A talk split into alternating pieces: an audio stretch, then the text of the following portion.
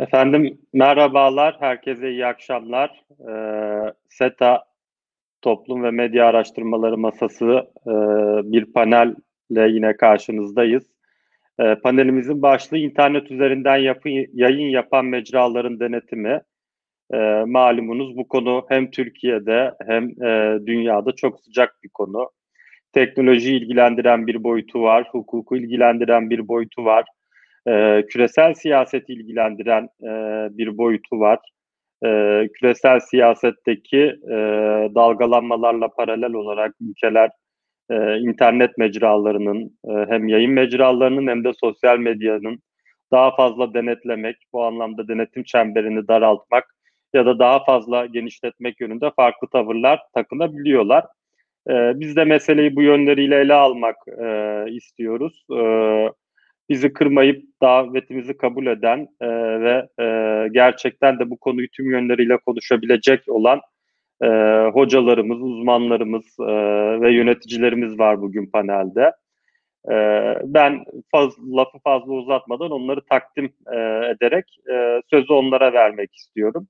İlk konuşmacımız Sayın İbrahim Uslu olacak. İbrahim Bey Rütük Başkan Yardımcısı ve e, Netflix'le e, başlayan, onunla gündeme gelen aslında ama diğer tüm mecraları kapsayan e, bir e, düzenleme e, ve denetleme çabası oldu e, RÜTÜ ve bunun sonuç verdiğini de e, görüyoruz. Hatta çok olumlu sonuç verdiğini e, görüyoruz. E, malumunuz e, pedofili içerik barındırdığı sebebiyle tüm dünyada eleştirilen e, bir e, dizi, bir yayın, Netflix kataloğunda yayınlanan bir yayın bütün bu girişimleri ve sağlamış olduğu e, hukuki altyapı sayesinde Türkiye'de önlendi ve dünyada da bu anlamda Rütük ve Türkiye tabii ki öncü e, bir adım atmış oldu.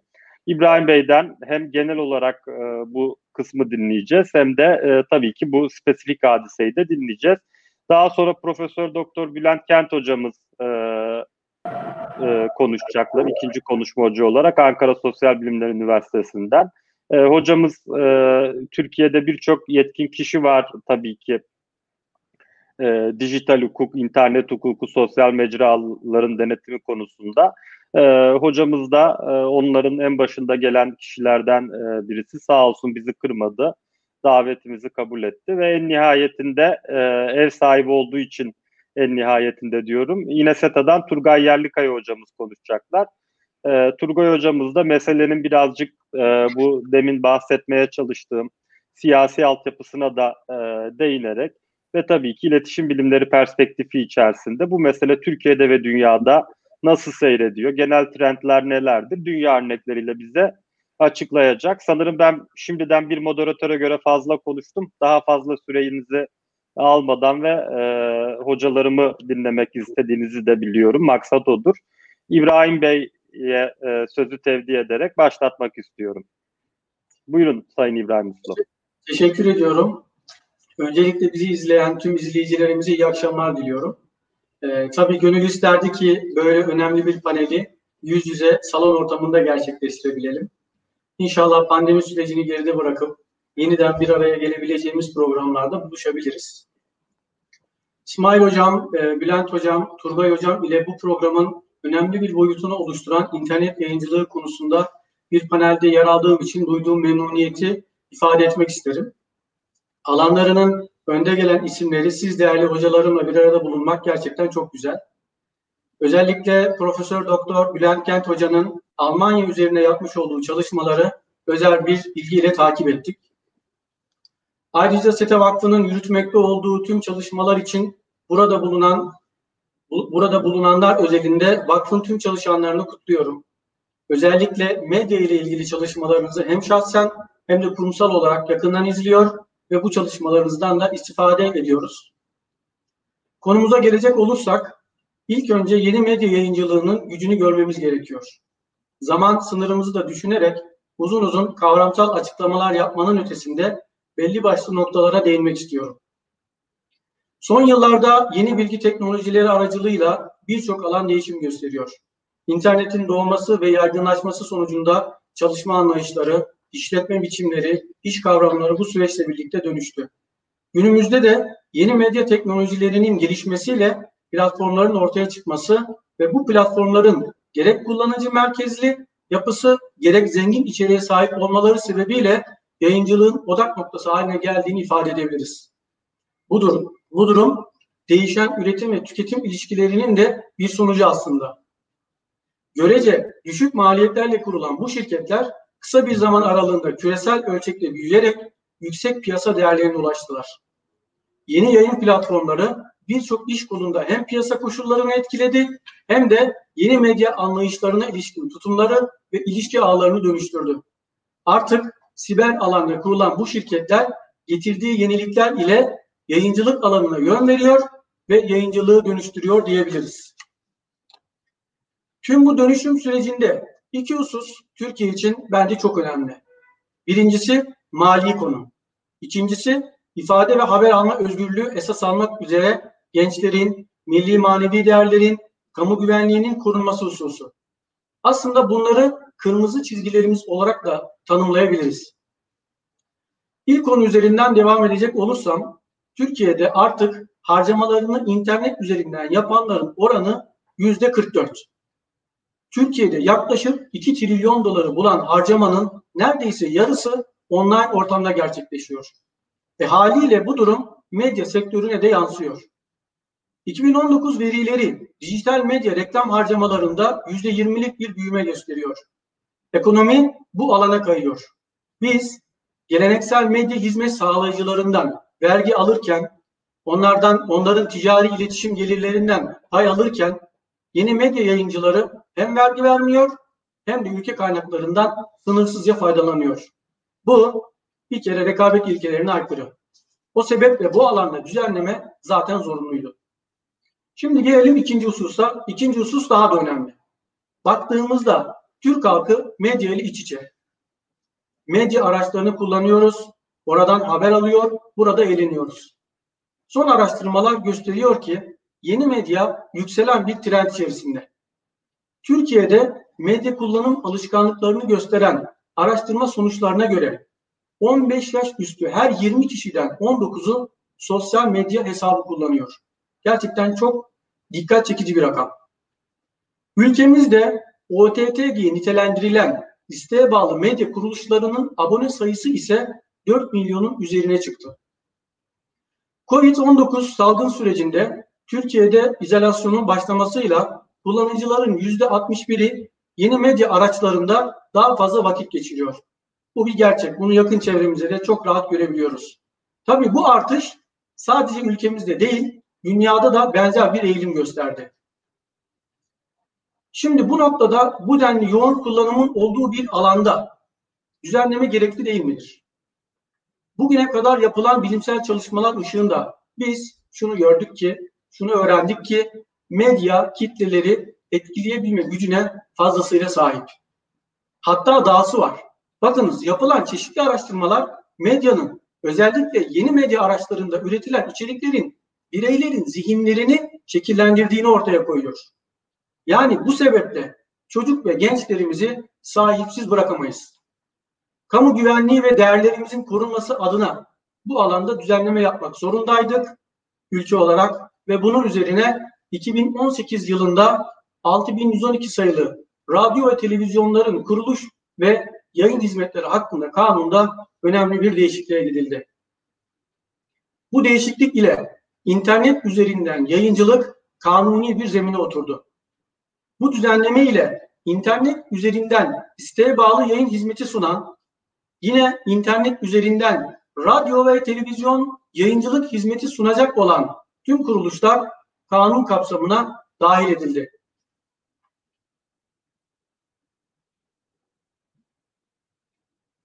İkinci mevzuat düzenlemesi kapsamında BTK ile müştereken hazırlanan radyo, televizyon ve isteğe bağlı yayınların internet ortamından sunumu hakkında yönetmelik 1 Ağustos 2019 tarihinde yürürlüğe girdi. Hemen hemen bir yıl önce uygulamaya esas olacak yönetmeliğimiz yürürlüğe girdi.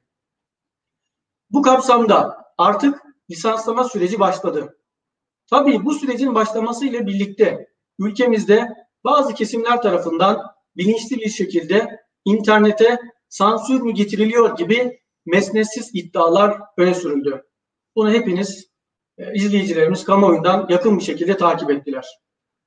Hatta bu düzenleme ile ülkemizde mevzuatın yürürlüğe girdiği tarihte faaliyetleri devam eden internet üzerinden yayıncılık yapan platformların ülkeyi terk edeceği gibi bizce komik laflar bile edildi. Halbuki bu iddiaların öne sürüldüğü süreçte ilgili platformlar yerli platformlarımızdan bile önce hareket ederek lisans müracaatını yapıp gereken mali yükümlülüklerini yerine getirip şirket kuruluş süreçlerini başlatmışlardı bile. Biz burada lisanslama süreciyle yerli veya yabancı platformlara Türkiye'de münhasıran medya alanında anonim şirket kurdurup Türkiye'de yerleşik olmalarını temin ettik. Bununla birlikte genel müdür, izleyici için temsilciliği gibi birçok kadro, kadrolar tesis etmelerini ve kurumumuza da bu isimleri bildirmelerini mevzuat olarak sağladık. Bugün için konuşuyorsak ülkemizde internet üzerinden radyo, televizyon ve isteğe bağlı yayın hizmeti sunmak için başvuru yapan bine yakın kuruluş bulunmaktadır. Ve bu sayı hızla artmakta, lisanslama süreçleri ise aktif olarak devam etmektedir. Çünkü bu alan çok dinamik bir alan. En son uluslararası medya kuruluşu Amazon'un internet yayıncılık platformu olan Prime Video da başvurusunu yaparak yayın hayatına başladı. Şirket kurulumlarını tamamlamak için gerekli işlemleri yürütüyorlar. Çok merak edilen bir konu olduğu için ifade etmek istiyorum. Kurumumuza internet üzerinden isteğe bağlı yayın hizmeti lisansı alabilmek için Beyin, Blue TV, Puhu TV, Tribu, D-Smart Go, Mubi, Turkcell TV, Vodafone TV ve Netflix gibi biraz önce de bahsettiğim Prime Video gibi platformların olduğunu görüyoruz. Ve biz kurum olarak bir ay gibi kısa bir sürede de tüm lisanslama süreçlerinin ön tüm lisanslama süreçlerinin tamamlamasını öngörüyoruz. Bizim amacımız bu alanı da ihtiyaçlar çerçevesinde düzenlemek ve kamu yararını önceleyerek hem sektör hem devlet hem de halkımız için ortak menfaatlerde buluşabilmeyi sağlamak. Bunun için de çok ciddi bir çaba içerisindeyiz. Kurum olarak da aktif bir şekilde süreci yürütüyoruz. Konusu açılmışken İsmail Hocam da e, programın girişinde zaten atıf yapmıştı. Son zamanlarda çok konuşulan bir husus Netflix'e neden müdahale ediliyor konusuna gelelim. Bizim için Netflix de diğer platformlar gibi bir yayıncı. Ama dünyada kapsadığı alandan olsa gerek sürekli tartışmaların odağında. Sayın Başkanımız da yakın zamanda açıkça ifade etti. Çocukların korunması kırmızı çizgimiz. Tekrar ifade ediyorum. Çocukların korunması kırmızı çizgimiz. Ve bu aslında sadece bizim kırmızı çizgimiz değil. Bu bir evrensel değer. Bu eleştirileri yapan çevrelerin örnek verdiği Batı ülkeleri veya demokratik diğer ülkelerin de bu konuda çeşitli önlem ve müeyyideleri çok daha önceden uyguladıklarını görüyoruz. Bakınız 2015 yılında Yeni Zelanda Film ve Video Akreditasyon Kurumu tarafından The Bridge adlı yapımın ülkede katalogdan çıkarılmasına karar verildi. Film ülkede sakıncalı olarak sınıflandırılmıştı. Biraz daha yakınlaşalım isterseniz. 2017 senesinde yine Almanya'da Netflix kataloğunda yer alan Night of the Living Dead adlı yapım Gençlerin Korunması Komisyonu'nun talebi doğrultusunda yayından kaldırıldı. Bakın Almanya diyorum. Yani Bülent Hocam Almanya'yı çok daha yakından e, takip etti. Muhtemelen benden sonra da ciddi katkılar sunacak. Yani çok uzak yerler değil. Almanya. Örnekleri çoğaltabilmek mümkün.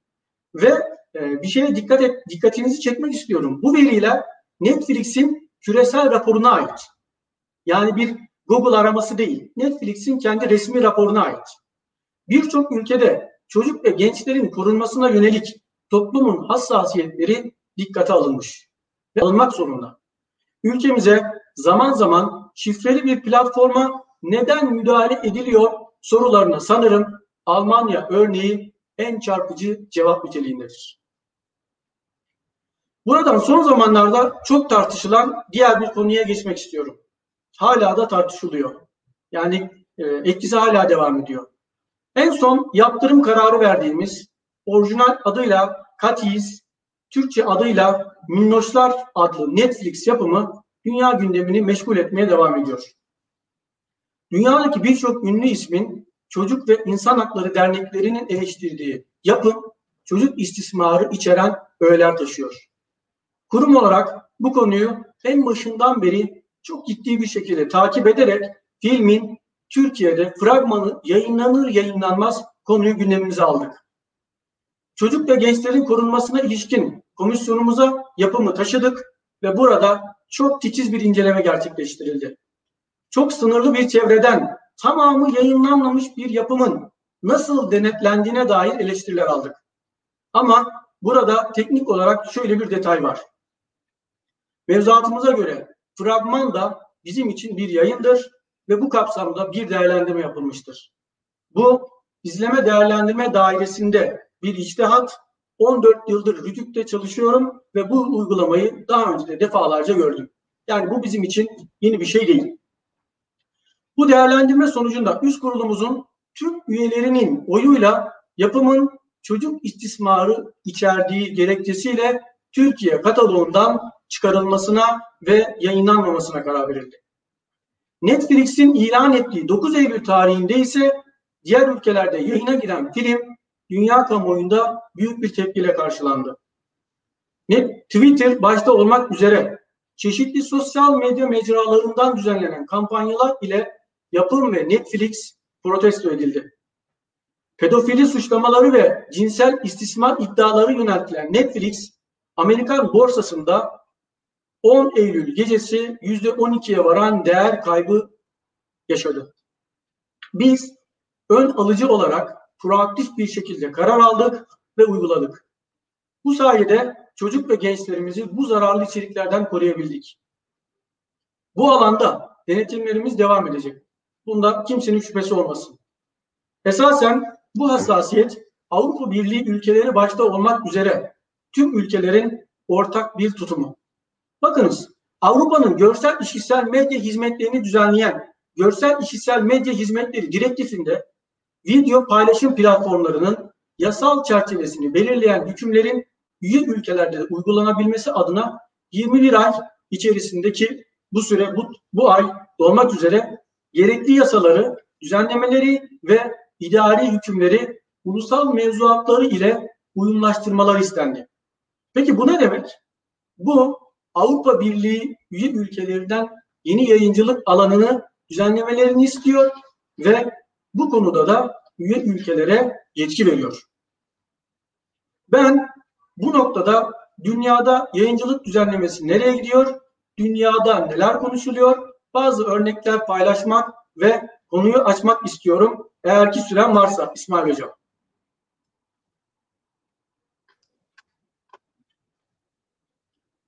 Toparlayabiliriz isterseniz son başlıkla. Tamam. Çok hızlı toparlıyorum o zaman.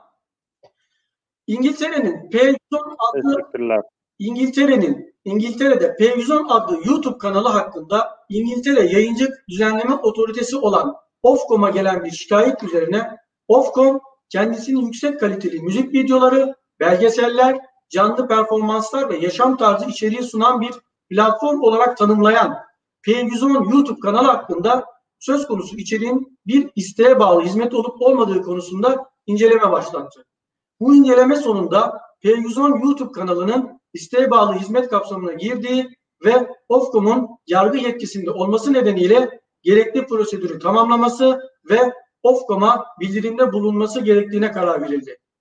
İsveç Yayıncılık Komisyonu bazı gazetelerin gazete web TV hizmetlerinin Avrupa Birliği direktifi kapsamında bir isteğe bağlı hizmet olduğuna dair karar almış ve bu hizmetlerin İsveç Yayıncılık Kanunu altında birer hizmet olarak değerlendirilmesi gerektiğini hükmetmiştir.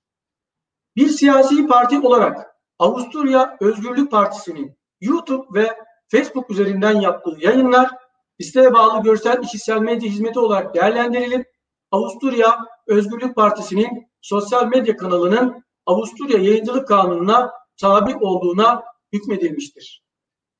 Tüm bu örnekler yayıncılık platformlarının dışında sosyal medya platformlarından yapılan yayınlara ilişkin alınan kararlar kaldı ki bunu deklare ederek görsel işitsel medya hizmeti sunan platformlar konusunda diğer ülkelerin düşüncesi çok açık bir şekilde bu platformların yayıncılık mevzuatına tabi olması, bazı hak ve sorumluluklara sahip, sahip olması yönündedir.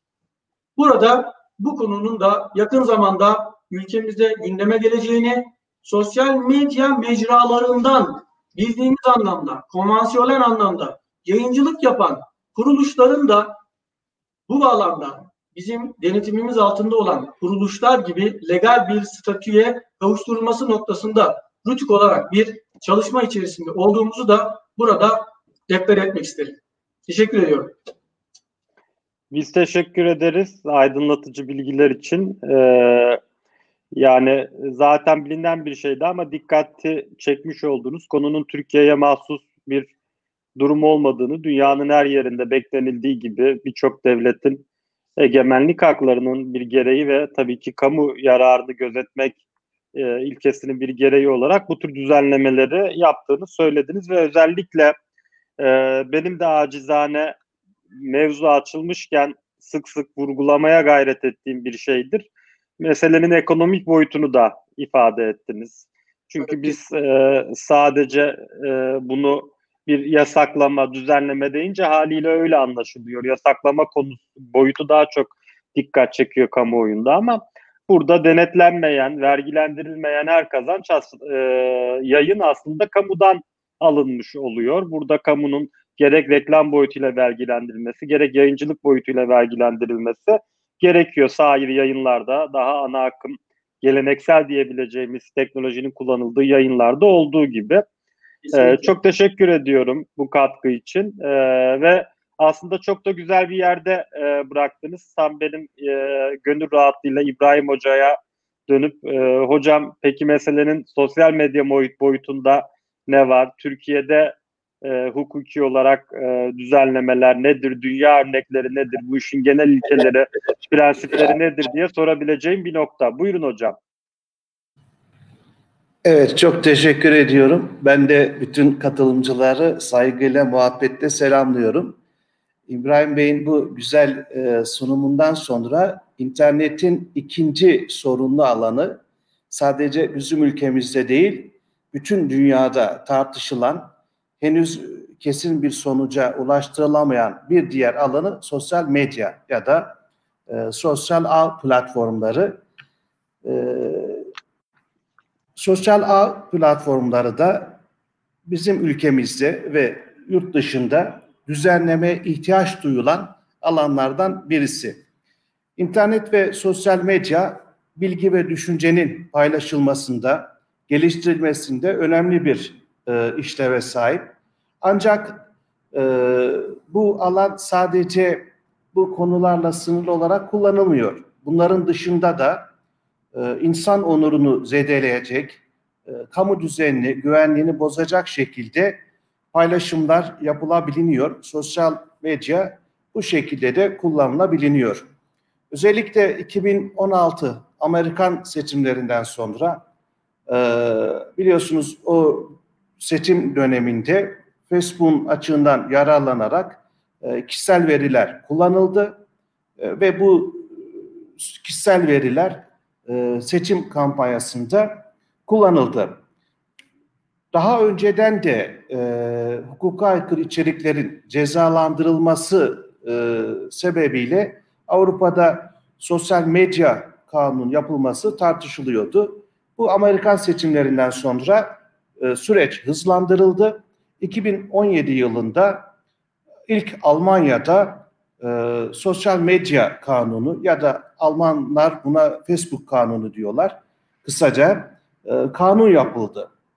Almanya'da bu sürecin başlamasıyla beraber onu daha sonra İngiltere, Fransa, Rusya, Beyaz Rusya, Türkiye ve birçok ülke, İskandinav ülkeleri de takip etti, ediyor. Ee, hala daha düzenleme çalışmaları devam ediyor.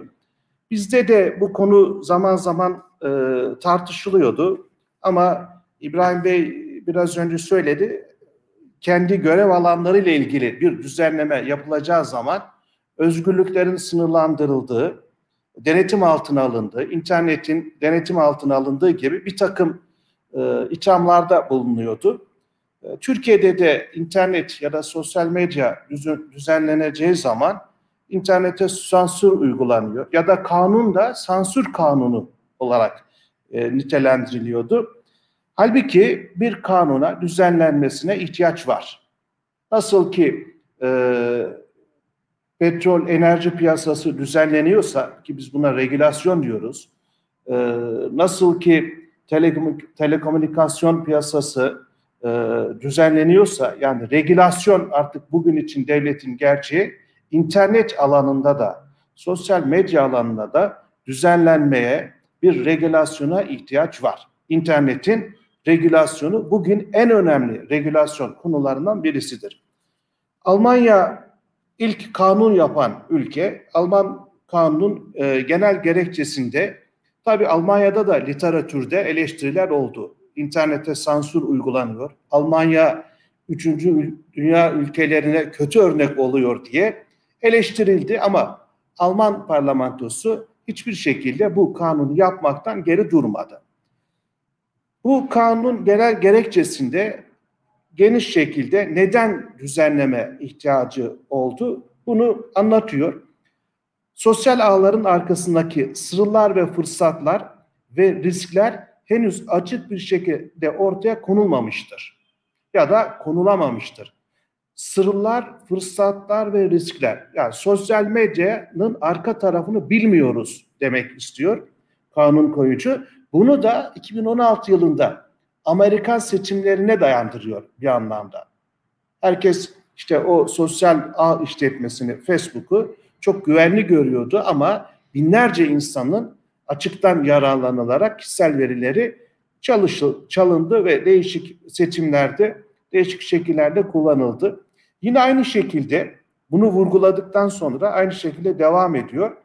Sosyal ağlarda da hakaret, dolandırıcılık, tehdit, şantaj, suçu ve suçlu övme, suça tahrik, bölücülük, cinsel taciz, sahtecilik, tefecilik, casusluk, devletin güvenliğine karşı suçlar, terör suçları ve özel hayatın ihlali suçları başta olmak üzere birçok suçun işlenebilmesi ve işletilebilmesi, suça yardım edilebilmesi mümkün hale gelmiştir.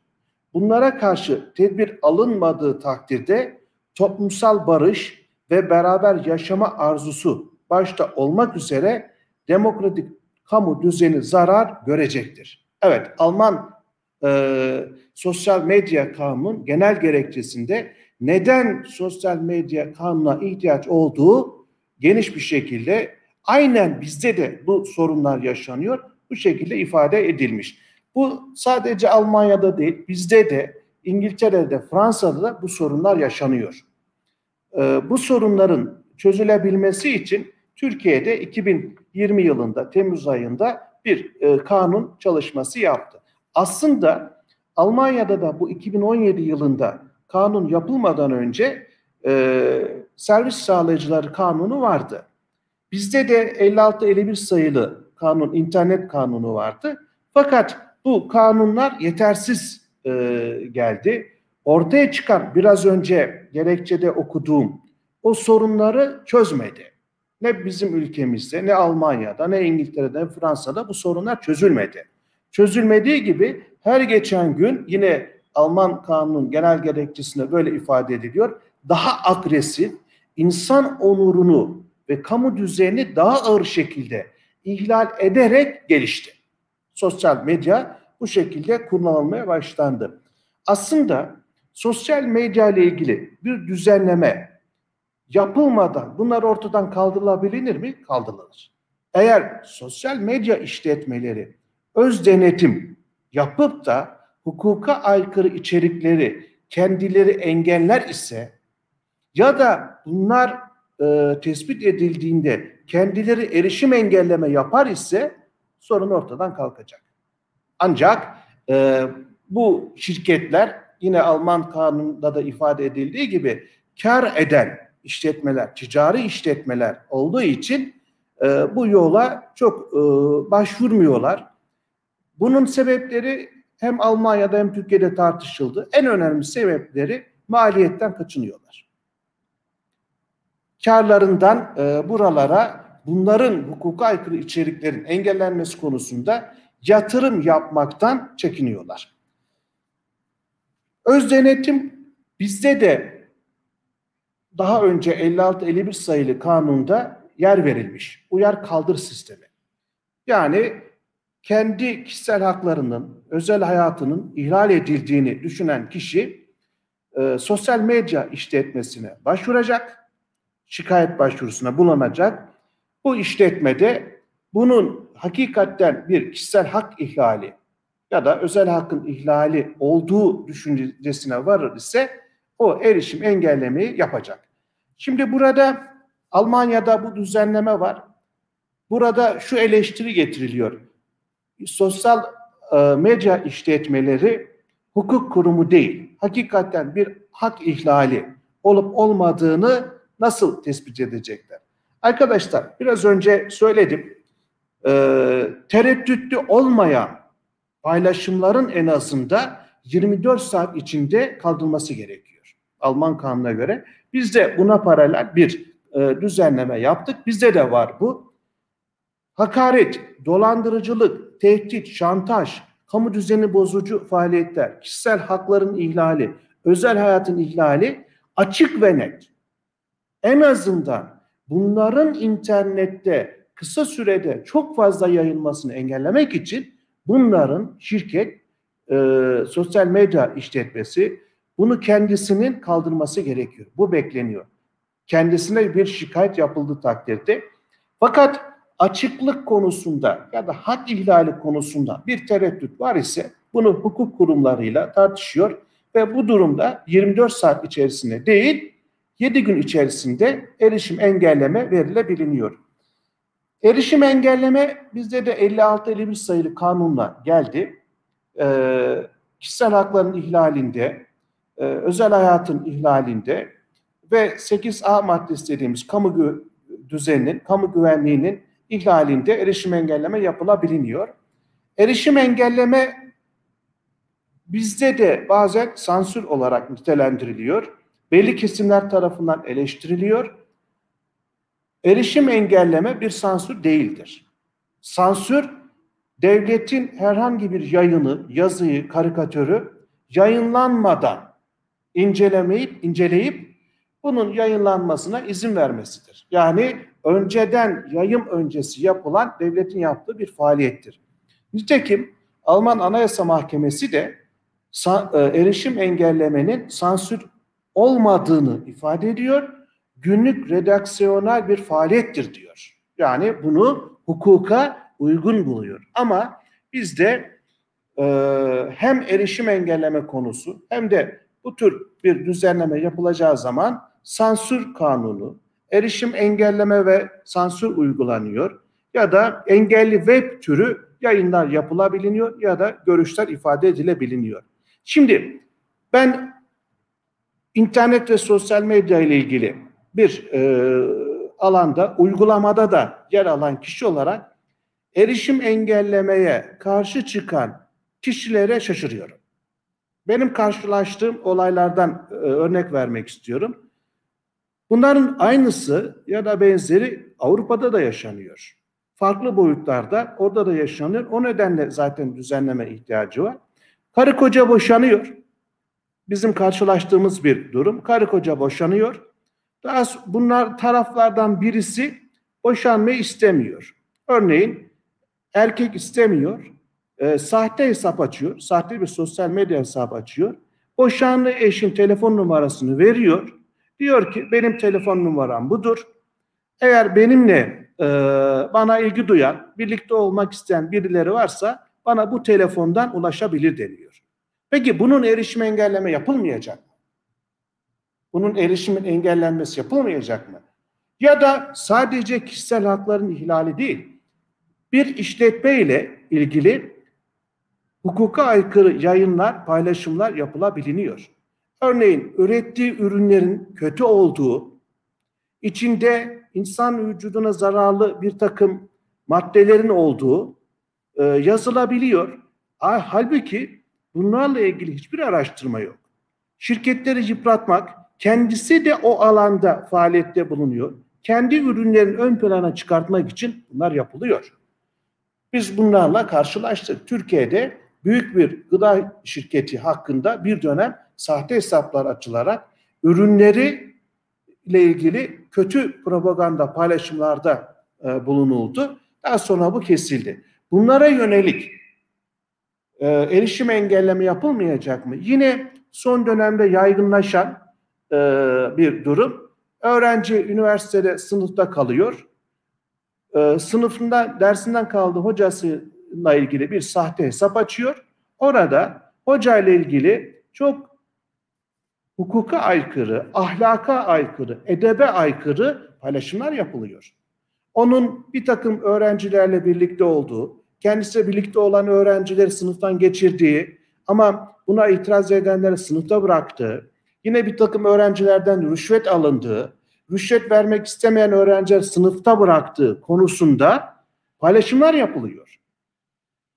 Ve o kişinin o paylaşımların erişim engellemesi yapılıncaya kadar ya da sahte hesap kapatılıncaya kadar ki bunlar çok uzun sürüyor. O kişinin bütün kariyeri, insanlık onuru e, ihlal edilmiş oluyor.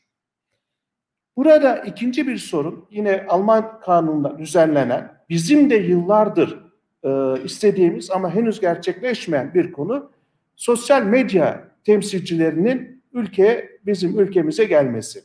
Almanya bunu e, 2017 yılında yaptığı kanunda zorunlu olarak düzenledi, zorunluluk olarak gördü. Dedi ki bir Alman sosyal medya işletmecisinin şirketinin bir temsilcisi ki bu temsilci Alman olacak. Bu da açıkça kanunda yer aldı. Bunun Almanya'da bir Alman kökenli birisinin e, temsilci olarak atanması gerekiyor denildi. Neden bir temsilciye ihtiyaç var? Çünkü arkadaşlar biraz önce söyledim. Şikayet e, metodu bizde de var. E, sosyal medyaya yazıyorsunuz fakat daha sonradan herhangi bir cevap alamıyorsunuz. Türkiye'de başvuracak bir muhatabınız da yok. Sadece onların e, işlerini yürüten avukatları var. Onun dışında herhangi bir temsilcileri bulunmuyor. Facebook'a ya da Twitter'a yazıyorsunuz, cevap geliyor, gelmiyor, bir ay sonra geliyor, bir hafta sonra geliyor ama düşünün hukuka aykırı bir içerik sadece e, sahte hesapta ya da değişik platformda paylaşıldığı zaman internet ortamında çok kısa sürede yaygınlaşıyor. Halbuki temsilci olsa gidecek bir muhataptır temsilci, temsilciyle görüşecek ve e, kendisi hakkında yargı yoluna da gidilmeden kendisi hakkında bu tür paylaşımlar olduğu, bunun e, hukuka aykırı olduğu, kendisinin onurunun, kişisel haklarının e, ihlal edildiğini belirtecek ve kısa süre içerisinde bunlar e, kaldırılmış olacak. Fakat bizde de henüz temsilcilik e, bulunmamaktadır. Dolayısıyla erişim engelleme kararı bizde mahkeme kararı olarak veriliyor bu. Alınsa dahi e, muhatap olunmadığı için, muhatap bulunamadığı için e, bunlar Twitter'a, Facebook'a gönderilse de süresi içerisinde bunlar erişim engellenemiyor, internet ortamından kaldırılamıyor. Almanya genel gerekçede bunu ifade genel gerekçede ifade etti. Her ne kadar ilerleyen teknolojiyle beraber kargo sistemi de ilerlese de ama Almanya'da bir muhatabın, bir temsilcinin olması durumunda hukuka aykırı içeriklerin daha kısa sürede engellenebileceği ve kişilerin mağduriyetin giderileceği ifade edilmiştir. Sürem doldu mu İsmail Hocam? Evet hocam. Dilerseniz toparlayalım. Evet, yine e, son dönemde internet ortamında gelişen bir kavram. Kısaca belirtelim. Alman kanununda bahsedildi. Fakat bizim kanunda buna yer verilmedi. Hukuka aykırı içerik kavramı Nasıl ki normal yaşamımızda, gerçek yaşamımızda hukuka aykırı faaliyetler var ise e, sanal ortamda, internet ortamında da hukuka aykırı faaliyetler var. Bunlar Alman kanununda e, 20 madde halinde sayılmıştır. Dört, biz bunları dört grupta toplayabiliriz. Bunu söyleyerek e, sunumu bitireyim. İlki kamu düzeninin kamu düzeninin bozulmasına yönelik faaliyetler. Bunlar internet ortamında yapıldığı takdirde e, hukuka aykırı içerik olarak kabul ediliyor. İkincisi cinsel porno e, paylaşımları.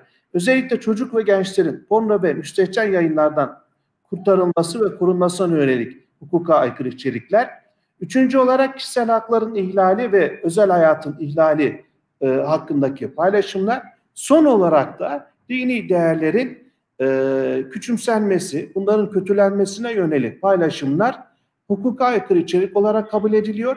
Bizde 56-51 sayılı kanunda buna yer verilmemiş. Dini içeriklere yönelik bir e, erişim engelleme yok ama Diyanet İşleri Başkanlığı'nın böyle bir talep e, hakkı var.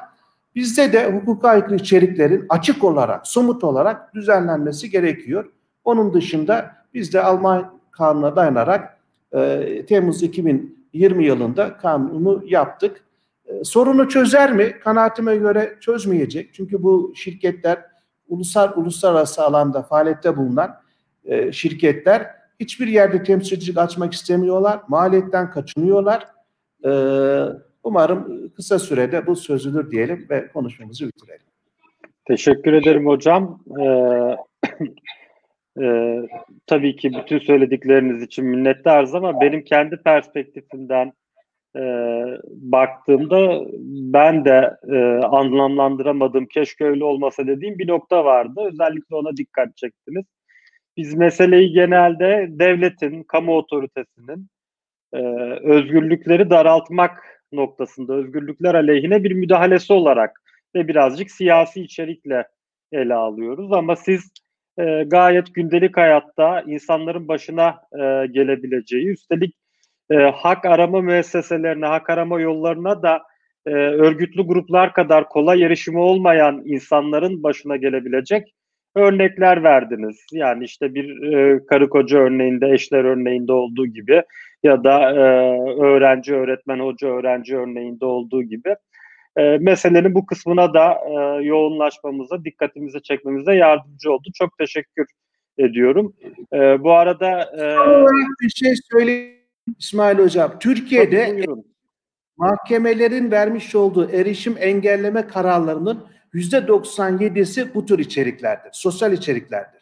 Karı koca arasında ya da bir iş, şirketin kendi personeline son vermesi ya da bir e, kamu görevlisinin görev yerinin değişmesi hep bu tür e, olaylar sonunda sahte hesap açılıyor ve karalama kampanyası yürütülüyor. Yüzde 97'si büyük ihtimalle sosyal içeriklidir. Siyasiler daha sınırlıdır. Yüzde bir ikiyi geçmez. Hocam e, ben de sizden cesaret alarak bir ekleme yapayım. Biz de bir ara e, Turgay Bey'le e, şimdi zaten sözü de ona vereceğim. Belki buradan e, tevdi etmiş olurum sözü. Bu bizdeki basın özgürlüğü tartışmasıyla alakalı e, bir çalışma yapmıştık ve orada da davalara, gazetecilere açılan davalara bakmıştık. Orada da genel algı davaların büyük bir çoğunluğunu siyasetçiler hatta, hatta doğrudan devlet kurumları tarafından yani kamu gücünü kullanan siyasetçiler tarafından açıldığı yönünde bir genel algı vardı. Ama onun da detaylarına baktığımızda tabii gerekli izinleri aldıktan sonra basın savcılığından e, dosyaların detaylarına ve medyadan tabii ki sonuçlanmış dosyaların dökümüne baktığımızda da orada tam aksi bir tablo. Sizin anlattığınız e, evet. doğrultuda bir tablo çıkıyordu. Hatta e, çok enteresan şu an kendisi de e, bir soruşturma, e, bir dava sebebiyle e, tutuklu bulunan Adnan Oktor'un gazetecilere en çok davayı açan kişi olduğu e, şeyine ulaşmıştık ve gazetecilerin birbirine açtığı davaların sayısı da hiç az e, değildi. Bu arada e, sevgili izleyicilerimiz de özellikle YouTube üzerinden sorular soruyorlar ve orada kendi aralarında da e, güzel bir tartışma anladığım kadarıyla devam ediyor. Onları da takip etmeye gayret ediyorum. Hem sizden hem de İbrahim Bey'den ben de soru cevap aslında bu soruları aktaracağım ama Turgay, Turgay hocamız konuşurken siz de arzu ederseniz oraya e, bakabilir, e, takipçilerimizin sorularıyla e, ilgilenebilirsiniz ve ikinci turda bunları cevaplayabilirsiniz. Şimdi e, Tugay e, hocamız bize birazcık dünyada bu meselenin seyrini e, anlatsın. Hem e, dijital platformların, dijital yayın yapan platformlarda ne olduğunu İbrahim Bey'den dinledik. Bülent hocamızdan hukuki bir çerçevede dünyadaki sosyal medya düzenlemelerini hem örneklerini hem de bunların arka planında yer alan motivasyonları, prensipleri dinledik. Biraz daha bir iletişimci perspektifiyle, medyacı perspektifiyle dünyada seyir e, nasıldır? Türkiye'nin bu konudaki şu anki e, aldığı denetleme, düzenleme e, adımları, attığı adımları, dünyaya göre ileri adımlar mıdır, dünya seviyesinde adımlar mıdır yoksa belki de geç mi kaldık? Bu konuda birazcık daha denetleyici, düzenleyici mi olmak lazım? Genelde bunu söylemek çok hoş karşılanmıyor. E, doğal olarak e, bu reflekse de hak vermek lazım. E, ama bir de sizden dinleyelim. Nedir genel vaziyetimiz?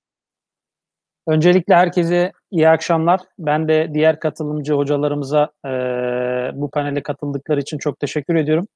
Zira mesele oldukça yakıcı bir mesele. Sadece Türkiye açısından değil, dünyanın bütün diğer ülkelerini de ilgilendiren çok yakıcı bir mesele. Nitekim baktığımızda internet ve internet üzerinden yayın yapan platformlar, bugün sosyal ağlar, e, sosyal ağlar üzerinden yayın yapan e, TV'ler ve içerik üreticisi bütün platformlar aslında çok dinamik ve e, sosyopolitik hayatın bütün veçelerini ilgilendiren bir takım değişiklikleri ortaya çıkartan mecralardır. Hem hocam, Bülent hocam hem de İbrahim Bey meselenin çok farklı yönlerine değindi. Ben şu tespiti yaparak başlamak istiyorum aslında. Hem Türkiye'yi hem de uluslararası örnekleri karşılaştırmak açısından önemli olduğu kanaatindeyim.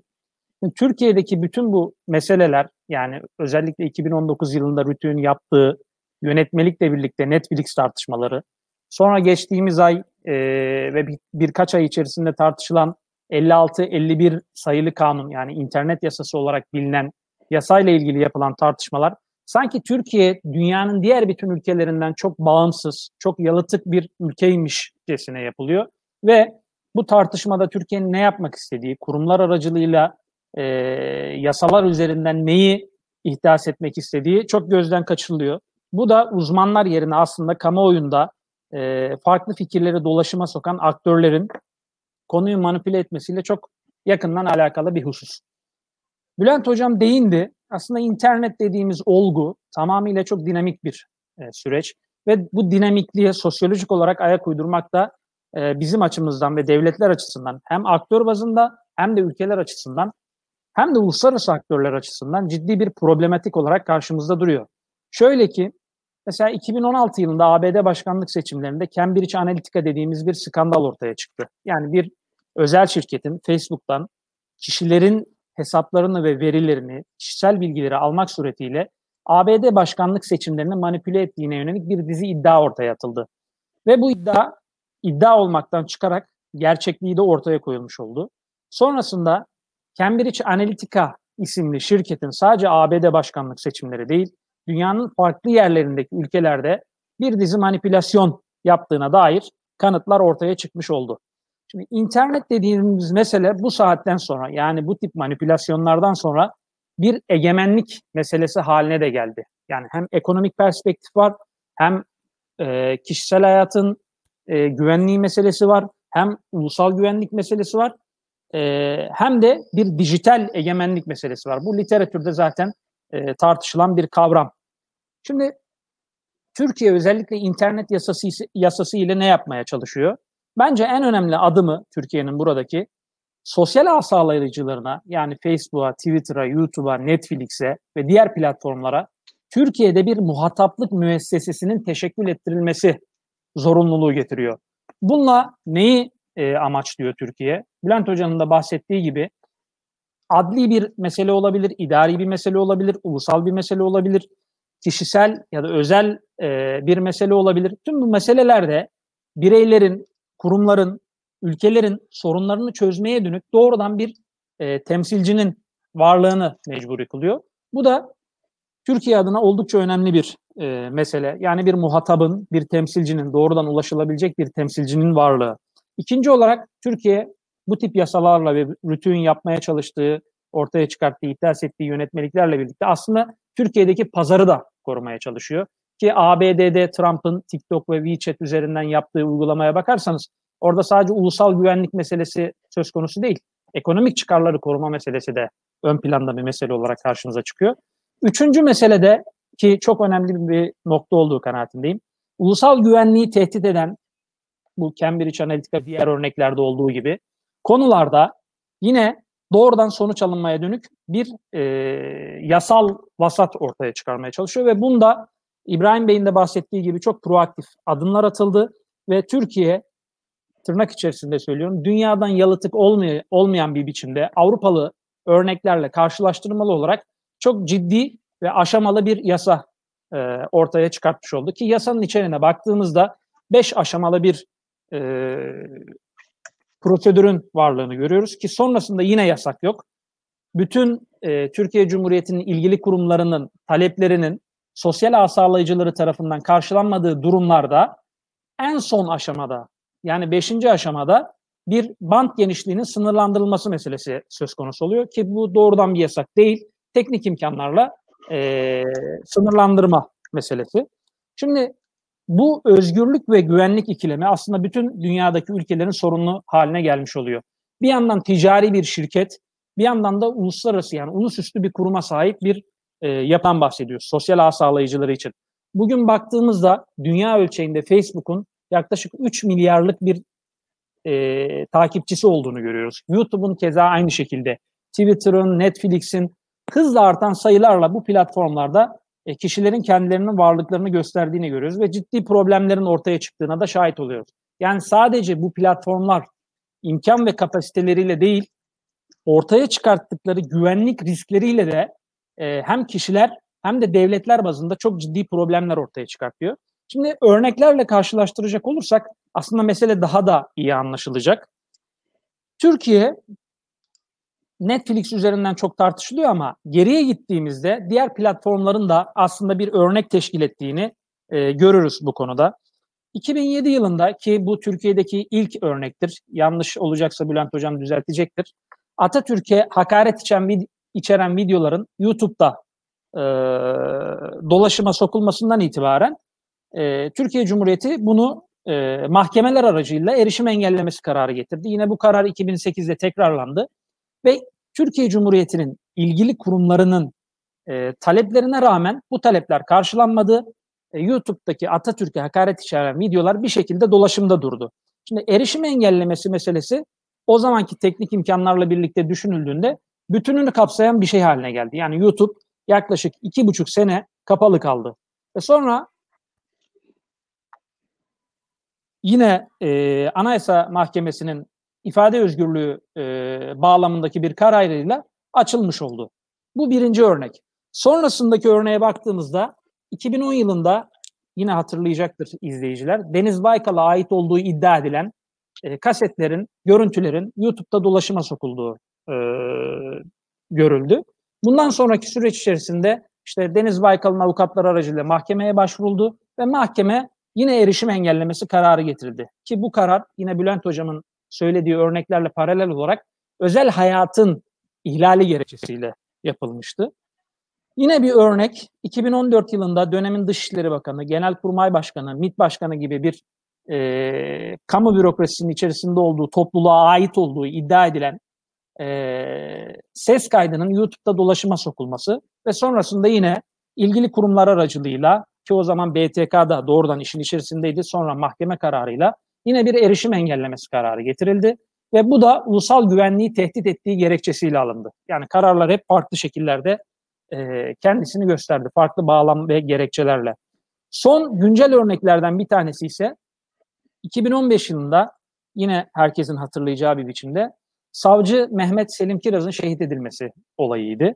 Ki bu olay hem internet üzerinden hem sosyal ağlar üzerinden bir canlı yayın şovuna dönüştürülmeye çalışıldı ses ve görüntüler e, hem ulusal güvenliği tehdit eder nitelikte hem de savcının ve ailesinin e, özel hayatını ihlal edecek şekilde ki sonraki hayatına da e, temas eden, intikal eden bir şey olması hasebiyle bir bağlama ortaya çıkarttı ve Türkiye Cumhuriyeti mahkemeleri yine erişim engellemesi kararı aldı. Ki o kararı da hatırlayalım.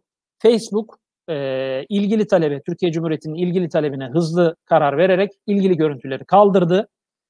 Twitter ve YouTube kaldırmadı. Bir süre erişim engeli getirildi. Sonraki süreçte görüntülerin kaldırılmasıyla birlikte bu erişim engellemesi meselesi de e, ortadan kalkmış oldu. Yine bir örnek, güncel bir örnek Wikipedia örneğidir ki o da bir sosyal platform.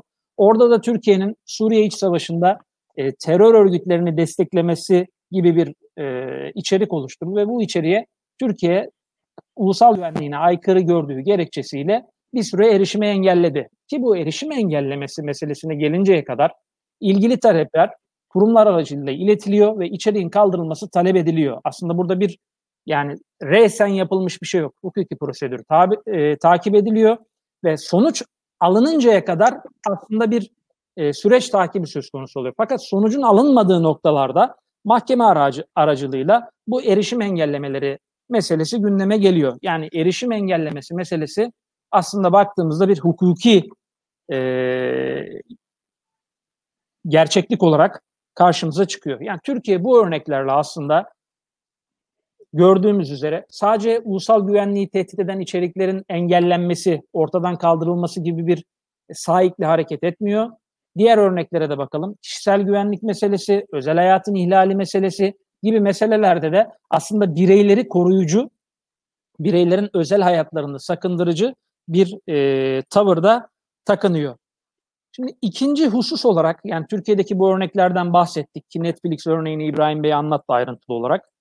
Türkiye'nin uluslararası bağlamdan yalıtık bir ülke olarak değerlendirilmesi ve yapılan yönetmeler, yönetmeliklerin, e, ihdas edilen TBMM aracılığıyla ihdas edilen e, yasaların sanki Türkiye'de ifade özgürlüğünü ortadan kaldıran, sansürü tetikleyen bir bağlama ortaya çıkarttığı gibi bir söylem alanı oluşturuluyor. Bence bu söylem alanının e, sadece Türkiye ile değil, uluslararası gündemle de bağlantı, bağlantılı olduğunu söyleyebiliriz. Örneğin Avusturya 56-51'e benzer bir yasa e, ihdas etti ve bu yasanın içeriği birçok açıdan Türkiye'deki yasayla benzeşiyor. Fakat Türkiye e, bu yasayı e, ortaya çıkarttığında e, uluslararası organizasyonlar, örneğin Amnesty International gibi Türkiye'de sanki ifade özgürlüğü engelleniyor ve sansür ortamı ortaya çıkıyormuş gibi bir e, söylem ve eleştiri ortaya koydular. Bu e, bence önemli bir mesele. Yani Türkiye yaptığında e, nasıl bir tavır takınılıyor? Almanya, Avusturya ve AB e, ülkeleri yaptığında nasıl bir tavır takınılıyor? E, karşılaştırmalı olarak bence çok izah edici, açıklayıcı örneklemler sunuyor. Yine İbrahim Bey bahsetti. Avrupa Birliği'nin bu görsel işitsel e, sistemler üzerinden yaptığı e, yasalar ve yönetmelikler de e, geneli kapsaması açısından önemli.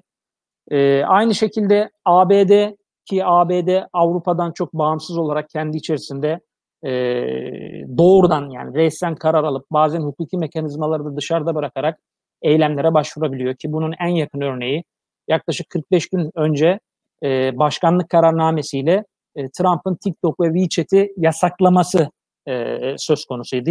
Onlara 45 gün içerisinde kendilerine e, sunulan e, ve tavsiye edilen şeyleri yapmamaları durumunda ABD'de yasaklanacağı söylendi. Şu anda en son açıklamalara baktığımızda ve gelişmelere baktığımızda TikTok'u muhtemelen Microsoft ya da ABD'li bir şirket üzerinden satın alacağı e, söz konusu. Ki Trump bu kararnameyi, kararnameyi imzalarken şunu göz önünde bulundurmuştu. Bir, ekonomik gerekçeler yani korumacı trende e, paralel olarak ekonomik gelişmeler. İkincisi de ulusal güvenlik yani ABD'li e, vatandaşların kişisel verilerinin TikTok tarafından depolanması meselesi ve bunun ulusal güvenliğe tehdit arz ettiği e, meselesi bağlamında tartışıldı ve Trump bir kararnameyle bunları yasaklandı. Yani ABD ve özgürlükler dünyası içerisinde düşündüğümüzde bize bence çok önemli sonuçlar e, vaaz ediyor. Yine e, Bülent Hoca bahsetti. Almanya ki Almanya ile çok ciddi anlamda paralellikler arz eden bir yasa söz konusu. Almanya'da da 2017 yılında yapılan yasa e, bu anlamda sosyal ağ e, platformlarına çok ciddi yaptırımlar ve düzenlemeler getiriyor. Yine bir örnek ki bu örnek bence önemli bir örnek. Yani ABD başkanlık seçimleri, Cambridge Analytica sosyal ağlar üzerinden kişisel bilgilerin elde edilmesi, e, ulusal güvenliğin tehdit altına sokulması, seçimlerin manipüle edilmesi meselesi bağlamında Fransa örneği ki 2017 yılında Macron e, Macron'un başkan seçildiği seçimlerde e, Marine Le Pen lehine ve diğer e, adaylar lehine ciddi propaganda yapıldığı ve Macron aleyhine e, sosyal platformlarda manipülatif içeriklerin dolaşıma sokulduğu söylendi ki bu e, yakından izleyenler için bir vakadır. Macron başkan seçildikten sonra bu meselenin üzerine çok eğildi ve sosyal ağlar üzerinden kitleleri manipüle, manipüle edebilecek içeriklerin engellenmesine dönük bir yasa tasarısı hazırladı ve e, Fransa meclisinden geçirdi bu yasa tasarısını ve sonrasında yasalaştı. Toparlayacak olursak Türkiye'deki bu yakın tarihin işte e, Atatürk'e hakaret içeren videolar, Deniz Baykal'a ait olduğu iddia edilen e, görüntüler, sonrasında savcı Mehmet Selin Kiraz olayı ve Bülent Hoca'nın bence çok yerinde sıradan insanların anlayabileceği ve onlara temas eden e, örnekleri Türkiye'nin bu alandaki hukuki düzenlemelerinin ne kadar meşru, ne kadar gerekli olduğunu bizlere açık bir biçimde gösteriyor. Yani Türkiye bu örneklerle dünyadan yalıtık bir ülke olarak karar vermiyor. Dünyadaki trendi, dünyadaki gelişmeleri, düzenlemeleri takip ederek kendisine göre, kendi iç dinamiklerine göre bir yasa tasarısı e, gündeme getiriyor ve sonra bunu yasalaştırıyor. Bu Türkiye'nin bir devlet olarak egemenlik açısından baktığımızda en tabii hakkı. Ki burada e, Rütük meselesi üzerinden baktığımızda da 2019 yılında ilk Netflix'e ilişkin e, İbrahim Bey ayrıntılarını ikinci etapta söyleyecektir. Bir yönetmelik ihdas edildi ve bu yönetmelik üzerinden de çok ciddi tartışmalar yapıldı. Bahsettiği gibi İbrahim Bey'in çok acıdır ki yani ilgili platformlar doğrudan lisanslama yoluna başvuruyor ve hukuki prosedürü takip ediyor. Ama Türkiye'deki kamuoyu e, bunu ifade özgürlüğü bağlamında değerlendirerek e, konuyu çok farklı bağlamlara çekebiliyorlar. Yani Türkiye'nin son olarak şu cümleyi söyleyeyim. E, burada takip ettiği şey birincisi ulusal güvenlik meselesi, ikincisi kişisel güvenlik meselesi, üçüncüsü ise ekonomik meseledir. Tüm ulusların, tüm ulus devletlerin yapmaya çalıştığı şey gibi. Teşekkür ederim İsmail Hocam. Ee, biz teşekkür ederiz katkınız için. Ben e, her üç e, panelistimize de teşekkür ediyorum. Çünkü e, süre konusunda e, hiç beni zorlamadılar, zor durumda bırakmadılar. E, şimdi bir sorular hem siz de takip ettiniz diye umuyorum e, şeyden, panelimizden gelen soruları. E, ben birazcık e, onlara da değinerek, birazcık da e, toparlama yaparak, özetleyici bir soru sorarak da ikinci turu başlatmayı planlıyorum. Şimdi yine aynı sırayla arzu ederseniz e, gidelim. E, İbrahim Bey'den e, başlayarak yani bir kriterler meselesi e, ol, oluyor. İzleyicilerimiz onu soruyor. Peki yani Rütü'nün bu şeyi yayın kaldırmayı, içerik kaldırmayı, katalogdan içeriği kaldırırken ki kriterleri nelerdir diye bir soru gelmiş kullanıcı takipçilerimizden.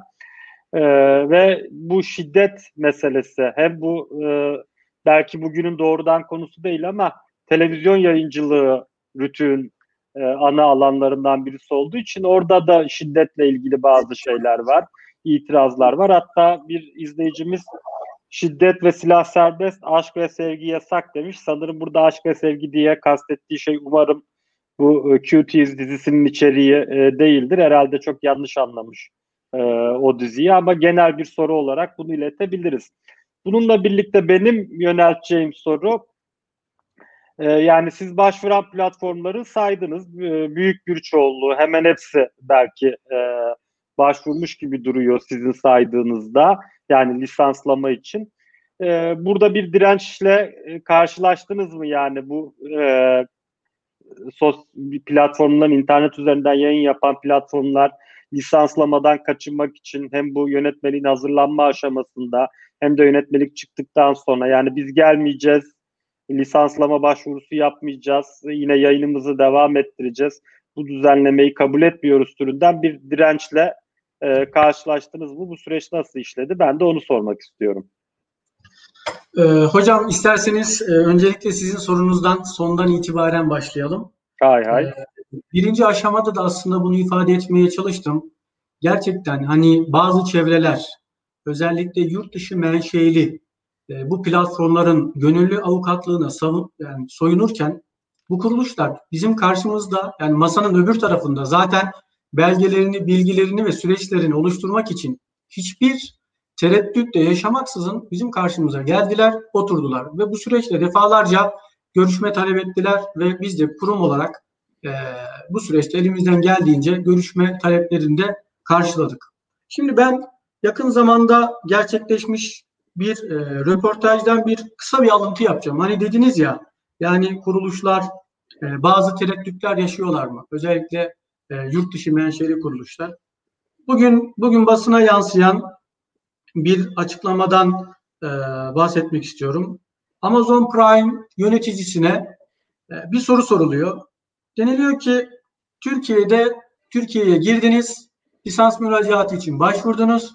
Ya Türkiye sizden sansür isterse? Ve e, bunun cevabını çok net bir şekilde veriyor şirket. Diyor ki biz şunu açıkça söyleyebiliriz. O ülkenin kültürel ve sosyal değerlerine saygılı davranmak zorundayız ve öyle yapıyoruz. Yani o kadar net bir cevap ki bu.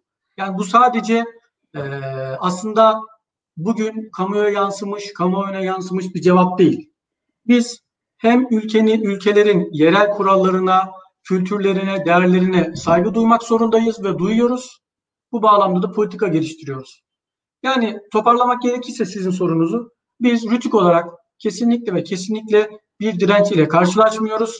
Gerek süreci, gerekse de diğer süreçlerde e, çok net bir şekilde kararlılığımızı zaten gösterdik. Onlar da bu bağlamda zaten e, örneğin Netflix'i netleştirelim ya da biraz daha ayrıntılı verelim. Netflix Türkiye'ye ilk girdiğinde zaten ayrıldı ayrılacak tartışmalarını yaparken kendisi de açıklamasını yaptı ve biz Türkiye'de kalıcı olmak niyetindeyiz ve kalıcı olacağız şeklinde bir açıklama yaptı.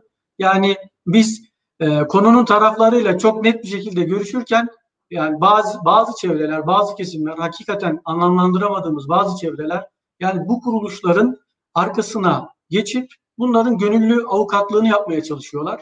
Biz regülasyon kurumuyuz. Yani e, denetleyici ve düzenleyici pozisyondayız. Bu kuruluşlar bizim karşımızda düşmanlarımız değil veya yok edilmesi gereken mecralar değil.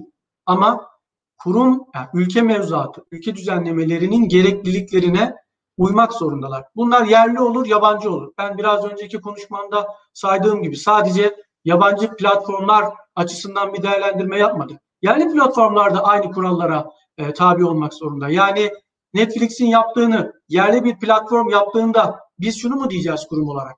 Ha ya bu yerli biz bu bağlamda şey yapmayalım, yani esnek davranalım ve e, gerekli idari yaptırımı uygulamayalım. Kesinlikle böyle bir şey olmayacak. E, bu hassasiyet aynen yerli olsun, yabancı olsun platformlarda devam edecek. Bu, bu sizin sorunuza cevap olsun. Ben de e, arada e, yorumlara baktım. Evet çok e, kapsamlı sorular gelmiş ama zaman sınırlılıklarını da dikkate alarak e, çocuklarla alakalı sorulmuş e, soruya cevap vermeye çalışacağım. E, şimdi e, izleyicimiz demiş ki çocuklarla alakalı net kriterleriniz var mı? O kadar net kriterlerimiz var ki sadece bir konuyla bunu daha e, somut hale getirmeye çalışayım. Örneğin biz Rütük olarak 11 yaşındaki bir kız çocuğunun cinsel içerikli erotik dans diyebileceğimiz bir dansı ve bu dansın yapıldığı kıyafetlerle yapılmasını çocuk istismarı olarak değerlendiriyoruz. Yani bu o kadar net ki. Yani e, peki bunu devamını getirelim. Biz bu kararı aldık kurum olarak ve Türkiye'de bu, yanı, bu yayının, bu filmin yayına girmesine müsaade etmedik. Şimdi hani e, izleyicimiz demiş ki yani net kriterleriniz var mı? Şimdi nasıl net kriterler olduğumuzu hemen filmin yayına girdiği ülkelere bakalım. Film 9 ve 10 Eylül'de Amerika'da ve Avrupa'da yayına girdi. O gece ben e, yoğun bir şekilde sosyal medya taraması yaptım. Yani neler yazılıyor, neler çiziliyor. Bakın o gece sadece Amerika'da 400 bin tweet atıldı. Bu tweetlerin bazılarının başlığı pedofili ile alakalıydı. Bazılarının başlığı çocuk istismarı ile alakalıydı. Yani çocuğun korunması mevzu bahis olduğunda hiç de öyle e, yani e, acaba işte Rütün veya Türkiye'nin bu bağlamda evrensel e, kriterleri var mı? Evrensel değerleri var mı? Evet var. Çocuğun korunması zaten evrensel bir şey. Ve çocuğun korunması hiç, çocuğun korunması meselesi sadece Radyo Televizyon Üst Kurulu'nun veya e, diğer kamu kurum ve kuruluşlarının bir sorunu değil. Türkiye'nin bir sorunu değil. Dünyanın bir sorunu. Ve biz bu bağlamda e, net bir şekilde elimizdeki elimizdeki mevzuatla, kriterlerle net bir şekilde çalışıyoruz. Bir soru da e, ben kendim de sorulara bakarken gördüm İsmail Bey. İşte bizim e, uzmanlarla çalışıp çalışmadığımıza dair bir soru var. E, şimdi bu arkadaşımız e, keşke fırsat olsa, pandemi süreci olmasa onu burada uzman arkadaşlarımızla tanıştırabilsek, görüştürebilsek ne kadar farklı uzmanlık branşlarında bir uzman istihdam yaptığımızı kendisi görecektir. Bir, psikolog. iki sosyolog. Üç, tarihçi. Dört, edebiyatçı. Beş, iletişimci. Altı, hukukçu. Bizim 11 ayrı branşta istihdam ettiğimiz uzman arkadaşlarımız var ve bu uzman arkadaşlarımızın yüzde doksanı akademik çalışmalarını tamamlamış, doktora seviyesinde akademik çalışmalarını devam ediyor. Bir kısmı da yurt dışında da akademik çalışmalarını e, sürdürmüş veya sürdüren arkadaşlar. Yani biz bu bağlamda bu raporlar oluşturulurken, bu kararlar verilirken oturup masada yani gelişi güzel e, kararlar almıyoruz. Oluşturulan raporlar kesinlikle bilimsel raporlara, bilimsel atıflara, evrensel değerlere, mevzuata, çocuklarla ala, alakalıysa çocuk psikolojisine ve uzmanlara kesinlikle görüşülüyor, danışılıyor ve raporlar böyle oluşturuluyor. Bu bağlamda e, izleyici arkadaşımız veya izleyicilerimiz rütüğünde nasıl e, bu şekilde kararlar aldığını e, görmüş oldular. Bir şey de ilave ederek soruyu e, sonlandırmak istiyorum. Biz yayın kuruluşlarımızla ilişkilerimizi sadece ceza mekanizması, mekanizması üzerinde kurmuyoruz. E, çünkü Radyo Televizyon Üst Kurulu sadece bir ceza kurumu değil. Yani bir denetleyici rolü olan bir kurum değil. Biz aynı zamanda düzenleyici rolü olan da bir regülasyon kurumu. Regüle etmek zaten bunu da beraberinde barındırıyor. Örneğin pandemi sürecinden önce e, İstanbul'da Dolmabahçe'de iki defa medya buluşmaları icra ettik ve burada medya kuruluşlarımıza hassasiyetlerimizi yüz yüze onları da dinleyerek e, zaman zaman istişare, soru cevap şeklinde net bir şekilde ifade ettik. Şu anda da online bir şekilde devam ediyor. İsteğe bağlı yayın hizmeti sunan Netflix, Blue TV, Poo TV gibi kuruluşlarla da, kuruluşlarda da bu şu anda devam ediyor. Katiyiz konusunda kapatırken o gece e, Twitter'da okumuş olduğum bir yorumu galiba İngiltere'den atılmış bir tweetti. Çok hoşuma gitti. Onu da paylaşarak sözü tekrar size bırakmak istiyorum. Çünkü o gece çok ciddi bir tepki vardı yayına girdiği gece.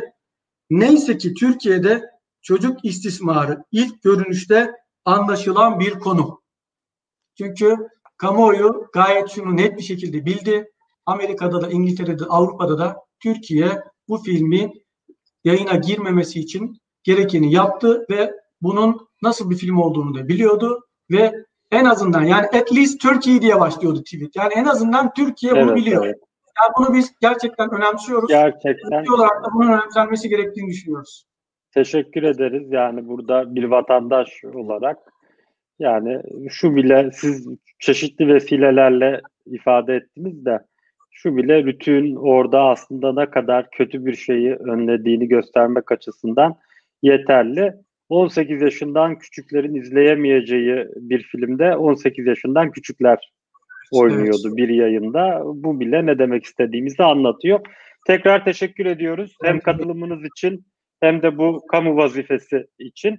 Ben hızlıca Bülent Hocam'a e, dönmek istiyorum. Hocam siz de muhakkak soruları takip ettiniz. Onun için uzatmayacağım. Sadece ben bu e, öz denetim meselesi değindiniz. Bunun çok hani bizler e, siz hukukçular, biz iletişimle uğraşanlar bunu sık sık bir ihtimal olarak gündeme getiriyoruz ama e, ben çok da rastlamadım bunun işlediği e, bir sürece. Biraz böyle İngiltere örneğinden filan bahsedilir ama orada da aslında devlet arka kapıdan o öz denetimi denetime e, çevirmiştir başka enstrümanlarla.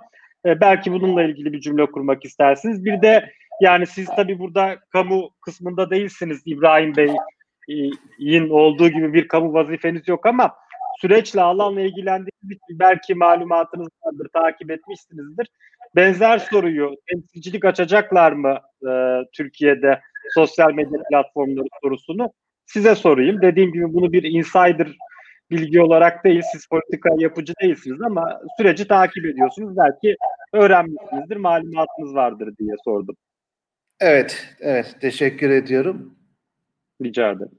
Sesim geliyor değil mi? Geliyor Şimdi, tabii hocam, duyuyoruz. Öz denetim bizim 56-51 sayılı kanunda uyar kaldır deniliyor ama bunun ikinci düzenlemesi yapılmadı. Nasıl olacağı konusunda bir ayrıntılı düzenleme yok. Ama Almanya bunu e, şikayet sisteminin e, kurulması şeklinde yaptı.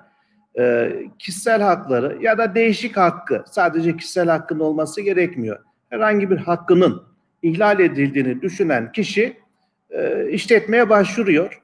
İşletme bunu inceliyor ve 7 gün içerisinde kaldırması gerekir. Bu uygulanıyor mu? Almanya'dan edindiğimiz bilgilere göre uygulanmıyor. E, tam olarak uygulanmıyor. Almanya uygulanmasını sağlamak için raporlama e, zorunluluğu getirdi. Her 6 ayda bir şikayet sistemini nasıl kurdu? Şikayet sisteminde kaç kişi çalışıyor? Kimler çalışıyor? E, diyelim ki bir günde, bir haftada, bir ayda kaç tane şikayet geldi? Bunların hepsini ve bu şikayetler neticesinde işletme platform ne yaptı? Bunlar konusunda ayrıntılı bir e, rapor düzenleme zorunlu getirdi.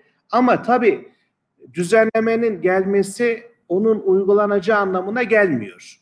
Mesela Almanya 2017 yılında bu kanunu yaptı. Bu kanunu da yetersiz gördü. Nisan'da tekrar düzenleme yapma ihtiyacı duydu.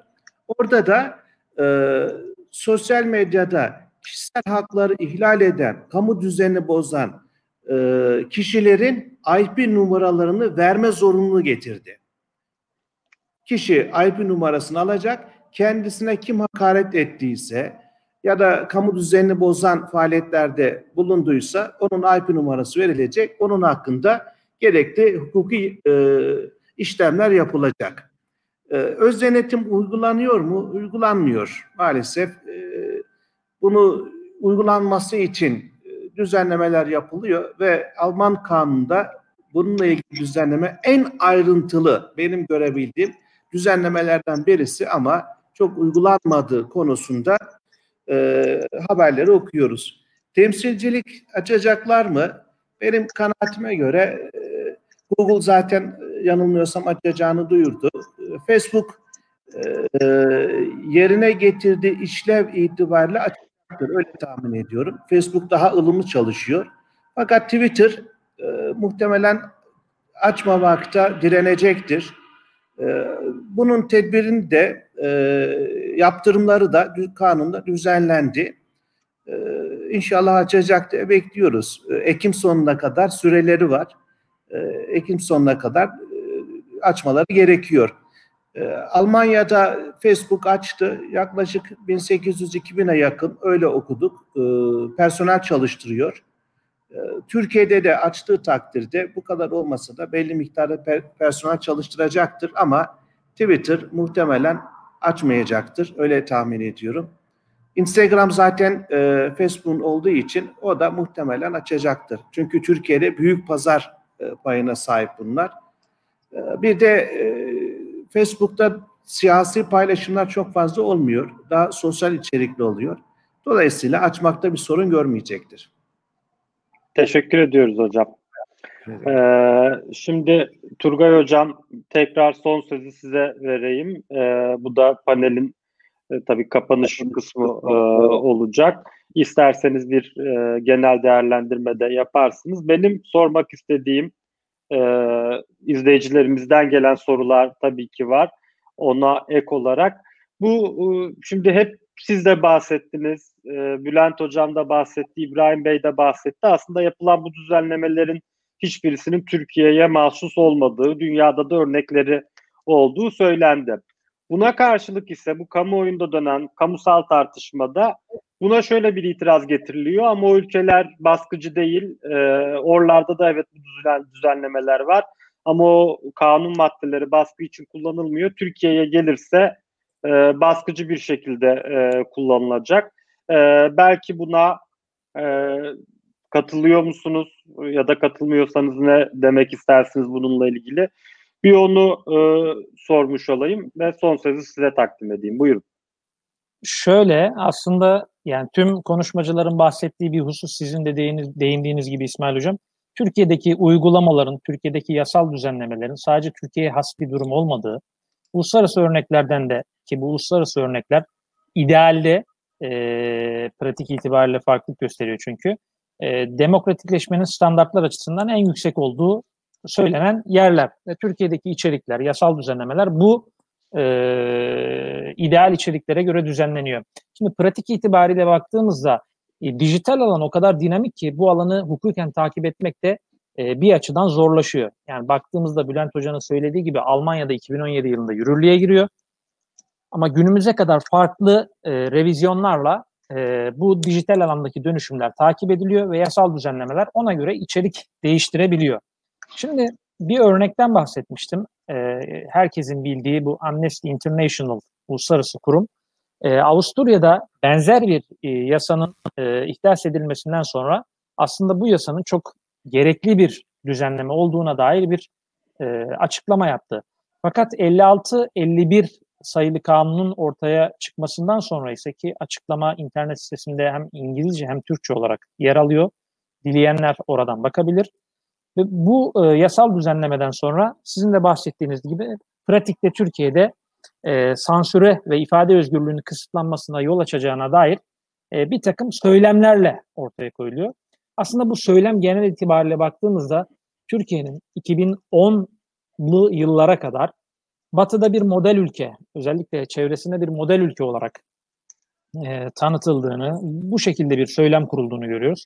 Fakat bu dönemden sonraki Türkiye'nin dış politikada izlediği otonom adımlarla birlikte ben bunun gerçekleştiği kanaatindeyim. Yani Türkiye'nin bağımsızlaşmaya, küresel sistemden bağımsızlaşmaya çalışmasından sonra ortaya çıkan bir söylem alanı olduğunu düşünüyorum.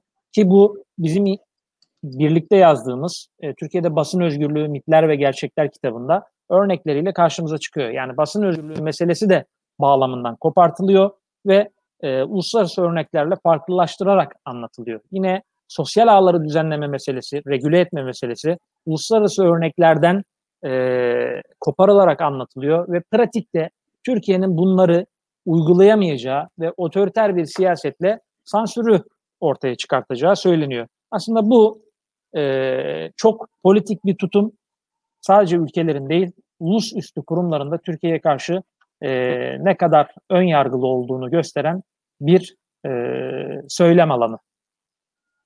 Teşekkür ediyoruz Turgay Hocam size de. Sağ olun. Ee, şahsi kanaatim çok faydalı bir e, panel olduğu noktasında gündemdeki sıcak bir konuyu e, hem hukuki yönüyle hem idari pratikleri nasıl oldu İbrahim Bey'den onu aldık e, ve sizin katkılarınızla e, ana hatlarıyla ve merak edilen noktalarıyla tartışmış konuşmuş olduk. Çok teşekkür ediyorum ben hem sırasıyla İbrahim Bey'e hem Bülent Hocam'a hem de Turgay Hocam'a ve tabii ki e, takip eden, e, yorumlarını yazan, sorularını yazan sevgili izleyicilerimize. Yani madem sosyal medya mecralardan, dijital mecralardan bahsettik, e, bir e, kişisel teşekkürde de ben bulunayım. Bir yandan da gözücüyle bu yorumları takip ediyorum. Sosyal e, Twitter'dan özellikle benim öğrencilerim e, onlara mezuniyet yapamadık bu pandemi şartlarında son dönemi yaptık. Bir mezuniyetleri de olmadı. Onlar özellikle bir selam, teşekkür isterler benden. Onları da sizin e, anlayışınıza sığınarak böyle bir e, kendi adıma kişisel bir şey yapmış olayım. Onlara da çok teşekkür ediyorum. Herkese hayırlı akşamlar diliyorum. Katılımlarınız için tekrar teşekkürler. Teşekkür ediyoruz. Herkese hayırlı akşamlar diliyorum ben de. Sağ olun.